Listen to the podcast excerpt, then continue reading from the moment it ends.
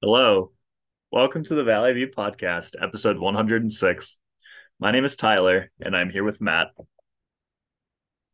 What's up, Tyler? Hey, How's it going? that was a silly pre podcast interaction that we just had. But we won't tell them about it. It will remain a secret. You never know. Episode 106 of the Valley View podcast is being brought to you by Paul Vick Sensitive Document Disposal. Wow. Okay. You come up with this one because your daughter had to get a consent for international minor travel recently? Uh, this one comes to us uh, from uh, Maple Grove, I guess. This is where this company is located, operating out of operating out of Maple Grove and family owned for 65 years. Paul Vick, Sensitive Document Disposal, is your all-in-one option for safely disposing of hard copy items that you don't want to be seen by others. Don't let your social security number, um, bank account information, health records, or secret family recipes fall into suspicious hands. Call Paul Vick and learn about our patented document disposal process, which shreds paper to a size smaller than the eraser on your pencil. That's pretty Huh. pretty small. You could put that back together, though. Yeah, I guess that's You really tried. We also offer redaction services, safety deposit box rentals, um, locking briefcase rentals. That's kind of cool. Uh, armed escort services for sensitive document transfer within the tri state area. What are the tri state area of Minnesota? I was going to ask you. Probably Minnesota and the Dakotas, I would guess. Yeah. I mean, Even Wisconsin Iowa, makes more. Iowa and Wisconsin are closer to here. Yeah, I I don't know. if you were gonna, well, let me ask you: if you were gonna take a sensitive document outside of, Minnesota, which state would you be going to? I would never take a sensitive. I would not take it to Wisconsin. I don't trust anything in Wisconsin. Paul Sensitive Document Disposal. Follow us on Facebook and Instagram. Watch for our ad being uh, aired during coverage of the 2024 Masters Tournament on CBS. Wow, that's Wow. huge. Paul Vick, when security trumps transparency. when security trumps transparency. What would uh what was the Should security ever trump transparency? yeah, Yeah, I guess definitely. A- absolutely. Um so redaction services. Yeah, Is that just like you're hiring them to blot things out with whiteout? I would assume so. Or like with a I feel like I like, could just do that myself. Like a black marker. Yeah. I mean, I'm assuming this is when you've got like a, I don't know, 80 page document that needs to have like a certain thing Oh. redacted through the whole document. that makes more sense. Just hand it to Paul Vick and say, here you go. I would totally do that if someone paid me. That'll be my next job after this church. Redaction services. Yeah, I'll go white stuff out for you. I don't care. T-Mags redaction services. That's I great. love like mindless menial work. Mhm. I'm all about it. I've t- maybe I've said on the podcast that one of my favorite jobs in college was a, a front desk worker, Mm. where my job was to sit at a desk for four hours.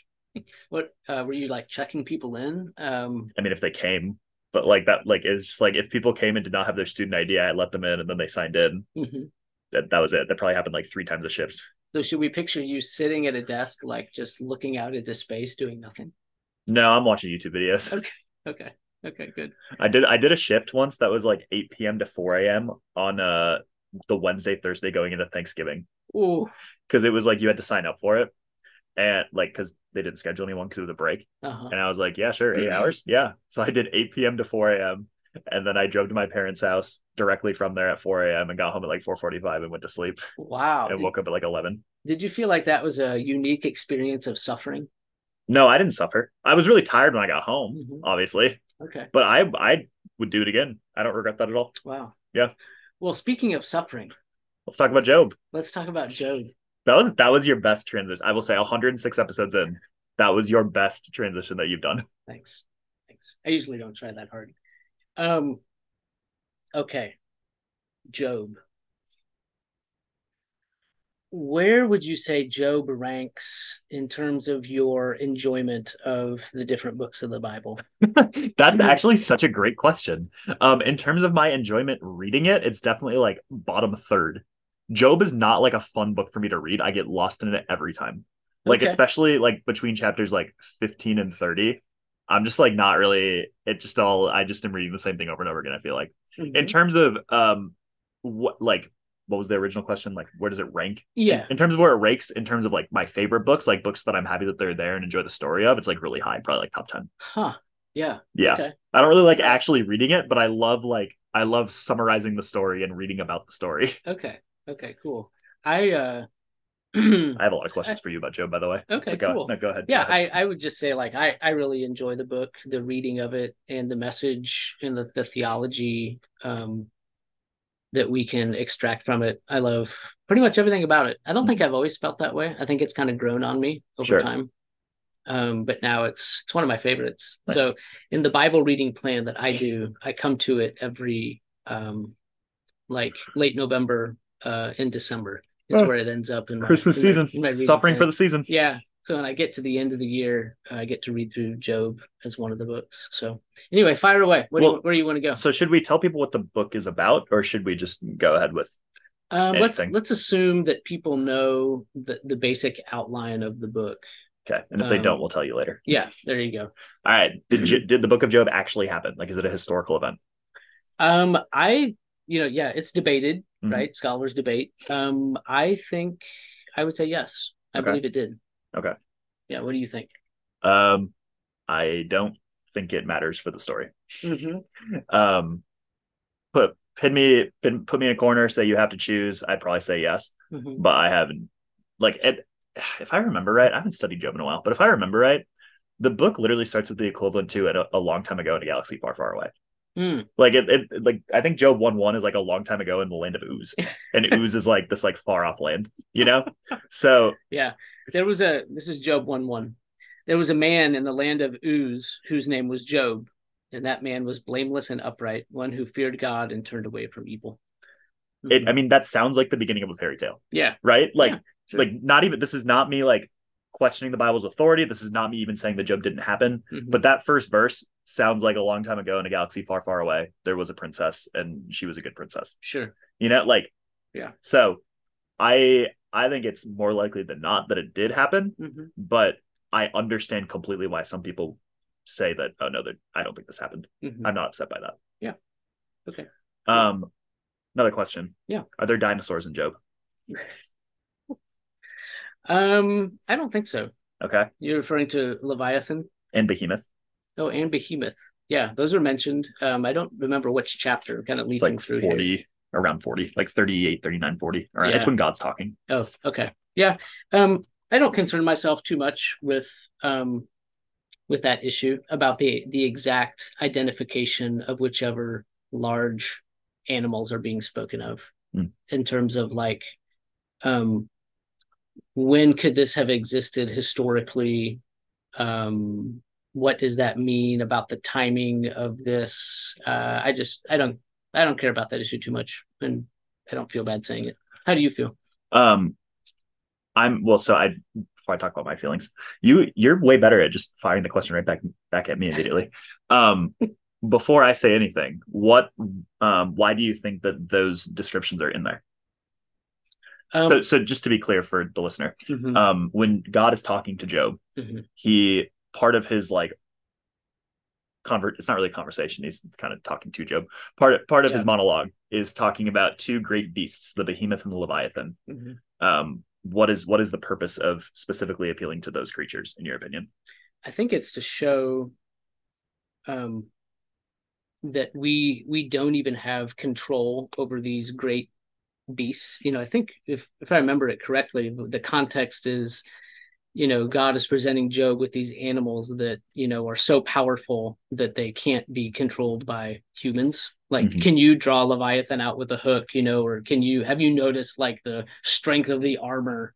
You know, and how it can't be pierced and all these things as a way of saying like if you have no ability to control um my, things that I've created what would make you think that you know the almighty is within your power to understand or control Mhm.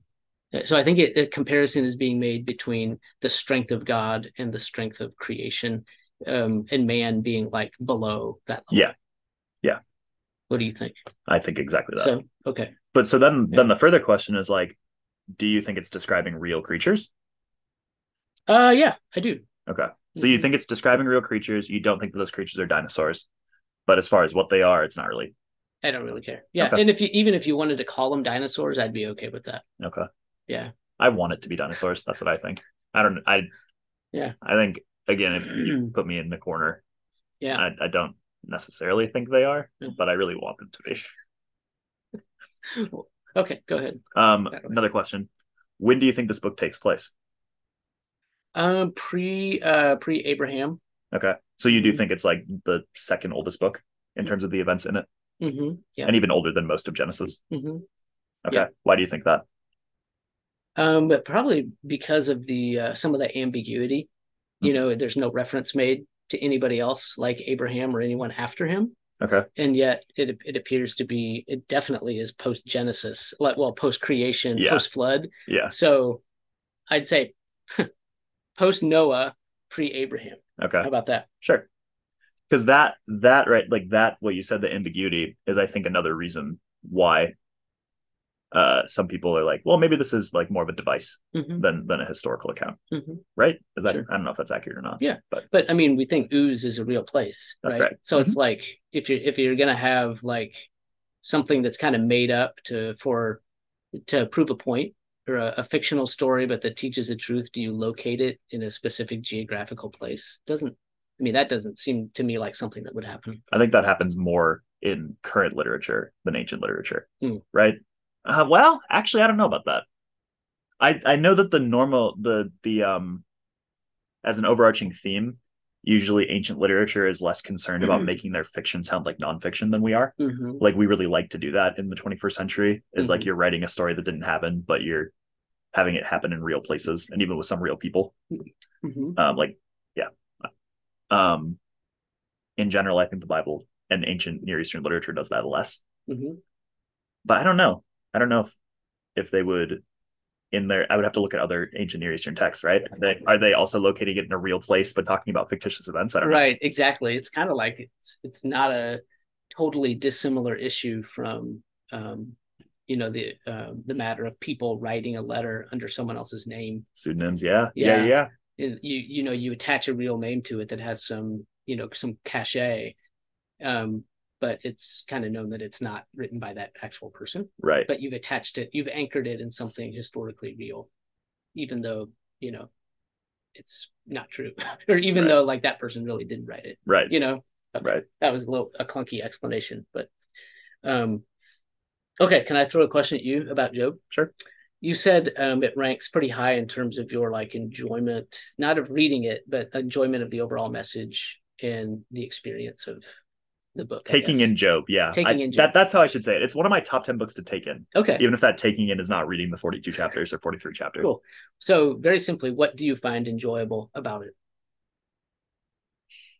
Um, I really like, really like when God is really almighty. um, and I like as as challenging as this can be, and has been for me. It is, on the whole, really, really helpful to be reminded that God's ways are higher than mine, and His plan is better than mine Hmm. even if I don't always understand why his plan is going the way it is. Hmm. And to see that happen in Job's life is just like the clearest example of like the dude didn't do anything wrong. Like, so I spent a lot of time studying this in school for a class. Um, basically, there's like, I'll see if I say these right, but there's like three like, there's like three like propositions that God is all powerful, that uh, Job is just, and that um, God's all powerfulness means that he's like doing the right things. Mhm. And because Job's friends are on the same page that God is just and God's justice leads him to doing the right things, Mhm. They conclude that Job must not be must not be right. Like he must have done something wrong. Mhm. And Job knows that God is I forget which one it is, but God knows one of the thing Job knows one of the things is true about God and he knows that he didn't do anything wrong. So he's being forced like almost against what he wants to be doing to be arguing that God is being unjust to him. Mhm.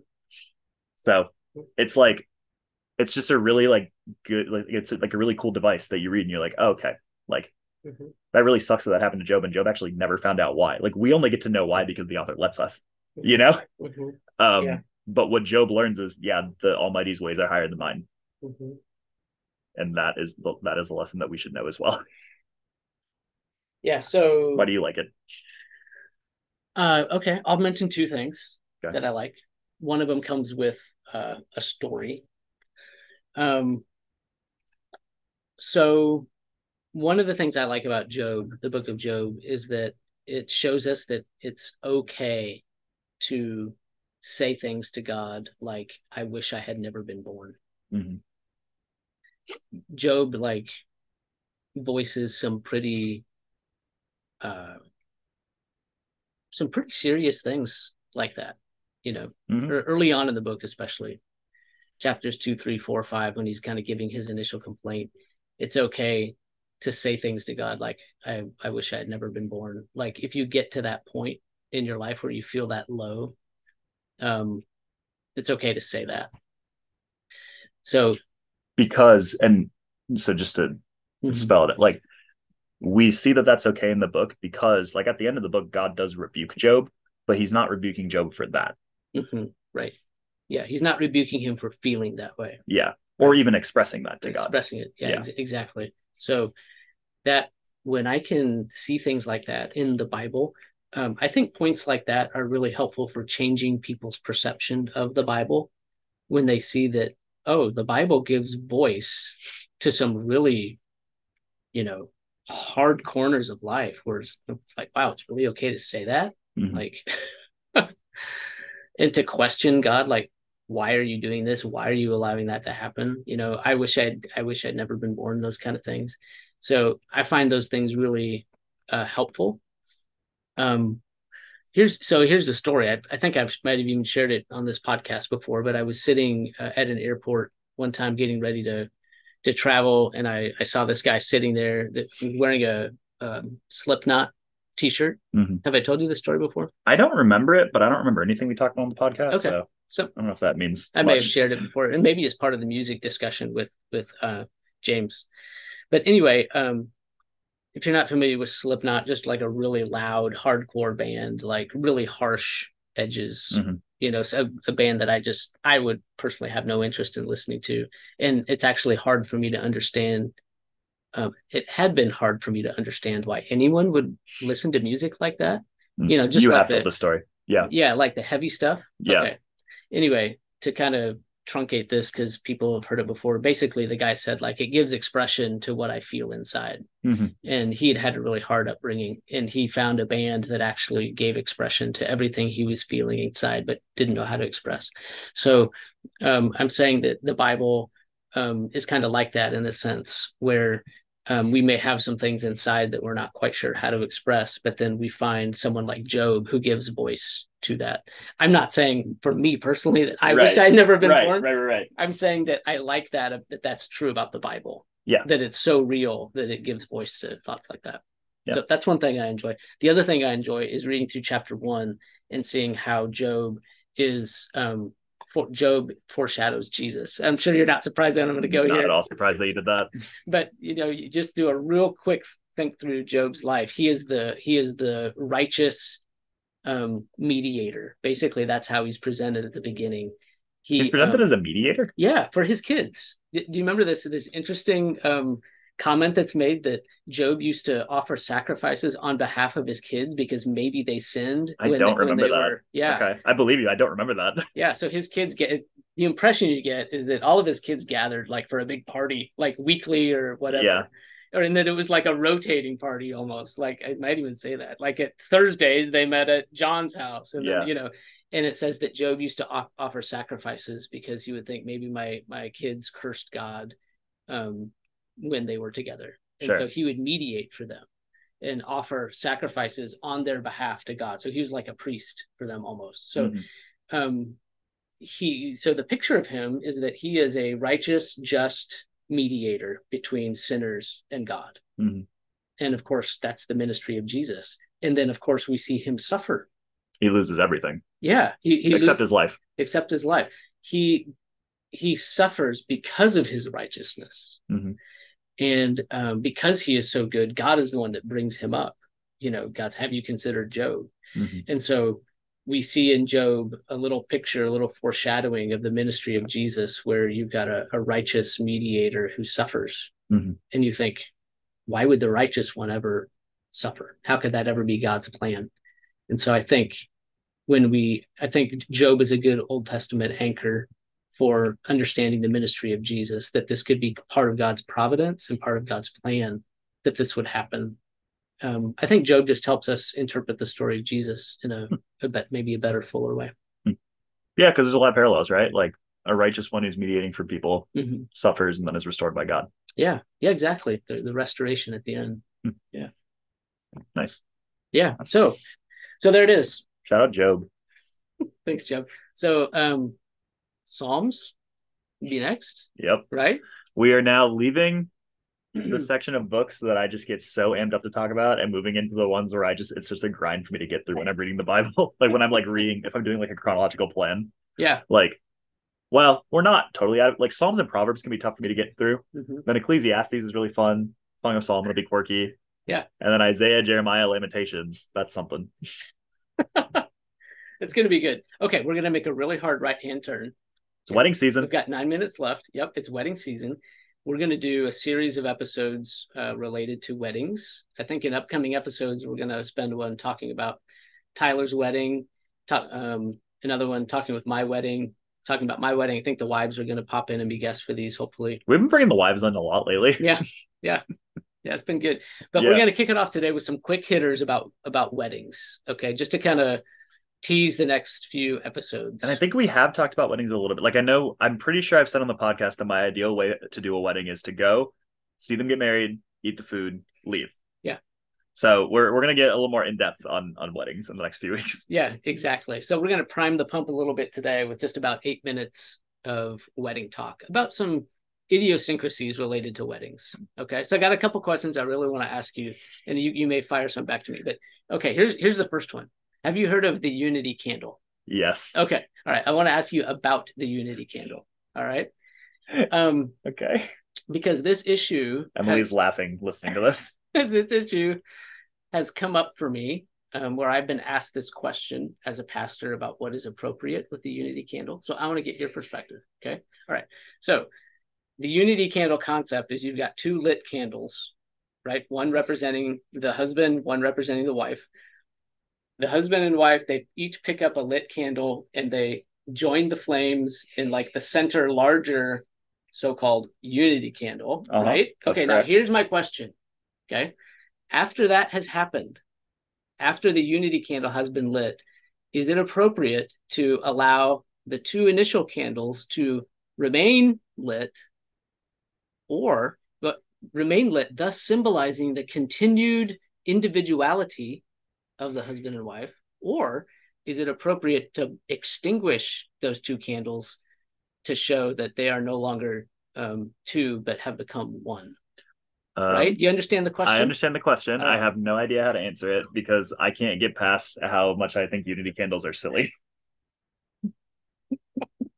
Well, just tell us why you think they're silly, and then maybe we'll get to the Just symbolism. okay. I feel like I I feel like lately when I like go off on a podcast, people talk to me about it more, and I like feel like I said something wrong more. So I I feel like I'm self editing more in the recent episodes. But like Unity candles, I think are I feel the same way about Unity sand. I feel the same way about like pretty much any like anything you like pour together. Like I don't think that's a good picture. I think the Unity candle is about the worst one because what happens when you blow out the candle? Like the candle is not lit in the front of the church you got married in for the rest of your marriage. Like either you blow the candle out when the ceremony's done unceremoniously, or you like let it burn all the way down to the wick, and then like, oh, is your marriage done now that the unity candle blew out? Like I just I understand what the point is. Like I understand that you're symbolizing like two becoming one, right? Like two flames, one flame. But like it the the thing's gonna be out in 20 minutes. Sure. Like I just Sure. like what and like unity sand like okay, okay, we poured two colors of sand into a vase and now the vase is gonna sit on our mantle. What I just I, I just don't see the necessity of like unity things. Like your your marriage before God in the church Hmm. with uh, like with the pre like that is that is the unity. Mm, so you're not opposed to the concept of unity in marriage. Uh, I am not opposed to the concept of unity in marriage. No, I think I am united in my marriage to Emily. What you're opposed to is the representation of that unity in some kind of uh, what you feel like is maybe a silly Hokey. or hokey way. Yeah. Yeah. Okay. All right. I do recognize, I'm I actually think I've grown in this in the past few months. I do recognize that in other Christian traditions, symbolic representation is a much bigger deal Hmm. than it is in the Christian tradition I grew up in. Mhm. So, like, I went to a Greek Orthodox wedding like four months ago, and that was a trip. hmm Like, at one point, I was watching my cousin and his soon to be wife holding hands with the preacher or holding hands with the priest, both wearing flower crowns. Like, that, like, it- they were like all three holding hands with each other and like walking around something that was lit with incense. Like in a circular motion. Yes, like walking in a circle. It was called the Dance of Isaiah. Um, and I had no idea what I was watching. But I I after that experience, I understood like, okay, for for this like way of expressing Christianity, that's like incredibly meaningful and symbolizing Christ in the church. Mhm. I don't feel that way at all. And I actually think that sometimes those kind of traditions can maybe I think they can maybe get in the way. Like I think they can introduce complexity that's unnecessary. Mhm. Um, but I recognize that like in some or like orthodox meaning like truly Christian traditions, symbolism is really, really meaningful. Mhm. It just Cool. really that kind of thing is not meaningful to me. So when I see some sand getting poured together, I'm like, oh, I hope the jar doesn't break. So are, are we to understand that you had no um, unity candle, unity sand, any unity? Uh, no, we did not do any of that. well, we unified ourselves. We put on rings and we said, yeah, until we die, before God, till we die. I would love for our um, listeners to weigh in and just say if they think extinguishing the candles is appropriate or letting them continue to. Yeah, burn. I'm sorry I don't have an answer to the original question because I just, I just, Hey. I don't know. It's hard for me to get past the initial. The candle itself is going to be blown out in 20 minutes, anyways. Poll votes Tyler, right? Yeah, POLL votes Tyler. Let me know. Do you want the Unity candles to be the single candles to be left up, or do you want them to be blown out right away? All right. Okay. And let me ask you this. Um, think about attending a wedding ceremony. All right. Have you ever been uncomfortable attending a wedding ceremony because of something that was happening up front? Um, I'm uncomfortable every time when they kiss. Are you really? Yeah, Because you're not was. You're not expecting it, or No, I'm you expecting should be expecting it. I am expecting it. Do you like avert your eyes? Yeah, every single time. Uh, tell us more about that. I just don't like PDA. Like that was like kind of a thing at my own wedding. I was like, man, I gotta kiss her in public. I love her Mm. so much. Like I'm so excited to marry her, but like kissing in public. Mm. I did it though. I did it. Did you? I did it. I uh one wedding that I officiated a couple years ago, it's been a few years ago, the couple um I think asked me to uh not be looking at them while they kissed because they in the picture, you know, they're gonna have a photographer Yeah. take a picture and they didn't want me to be looking at them. They would wanted me to be, you know, looking down or maybe step away. I don't I don't remember. Okay. But um I thought that was good. Huh? Yeah. Yeah.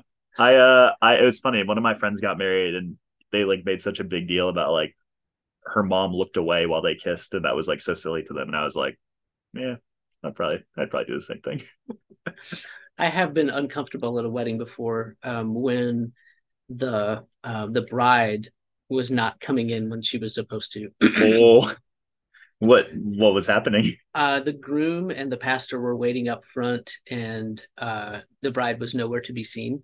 And I think everyone was starting to have the same feeling that Molly Yeah. and I were having. Like, uh oh, Uh uh oh. Yeah. what if this doesn't happen? Like, are we going to witness a, a train wreck here? Uh, finally, she did come in, but it was, I bet, it felt like maybe two minutes Oh my goodness. of um, where's the bride and is she like leaving the building? Or something Yeah. like that. That's probably the most uncomfortable I've been at a. a yeah, I've never had that, but I think that would do it for me too. Mhm. Yeah. Yeah. Okay. Other than So- that, the other I gotta say, the other time I was the most uncomfortable was when the uh the father of the bride speech was 45 minutes. During the wedding. Like, well, like at during the reception. Ah. Oh yeah. especially because they specifically had us they wanted to get us to food asap Mhm. like we walked from the wedding 10 feet to where we were sitting to eat and they said okay we're just going to do speeches quick and then the father of the bride talked for 45 minutes This is before food was served. yes i was starving That's terrible. Okay, a couple quick hitters because we have to go, but these were listener submitted. Uh, photos. Uh, photos of the couple should they be taken before or after the ceremony? before because you don't want to make the people wait three hours to eat. Thank you. Good. Also, um, reception. Um, have a seating chart with seating assignments, or let people choose their own seat. I think it's just normal convention to have a seating chart. I don't necessarily know if that's better or worse, but I think that's just normal and fine. Okay. Do you care either way? Um, for myself, I'd prefer a seating chart just to know where everybody is. Okay. What if you get uh, seated with you know people that you kind of run out of stuff to talk with? Oh. about seven minutes. Well, here's here's the thing. I think that the it's the responsibility of the bride and groom to put together a seating chart that everyone's gonna like. Like if I get put next to people I don't know, then I'm annoyed at the bride and the groom because they know me. Like they invited me to their wedding. Presumably we have a close relationship. Why are you putting me by people that I don't know? like I should never be looking Hey. at the table like three ways from me saying, like, man, I wish I was over there with those people I knew. Well, I'm just saying that you better be ready for that as a pastor because um, on more than one occasion, Molly and I have been seated with. Well, when, when it's just part of life. Like if you do a wedding for people, you know, in the church, a lot of times you won't know many people at the wedding, Okay. and you end up with, um, you know, Uncle Bruce from Florida and his family, and you have no idea who these people are. I thought That's- I thought typically when pastors did weddings, they didn't like stay for the reception. Um, I don't think we'd have to. We're, I, we're always invited, Yeah. and I'd say well, more yeah. often than not we've stayed. Oh, I just feel like if I was doing a wedding for someone and I knew I wouldn't know anybody at the wedding, I probably just wouldn't stay. Oh. Because I feel like that's pretty normal. Mhm. I don't know. Okay. I've only done one wedding and it was literally just the family. All right, let's stay in touch and see what happens. All right. Sounds good. Can't wait to find out. we will uh we will talk about Psalms and more wedding stuff next week. Maybe with a spouse, maybe without. Who's to say? Yeah, exactly. And Psalms is a maybe because I was thinking we were going to dedicate a few episodes um, entirely to the wedding story. Oh, okay. So, well, Well, chaos chaos on the podcast. gonna We'll have see what happens in have to oh work- 107. to work that out. All right, have a great week, Thanks, everybody. everybody. Bye.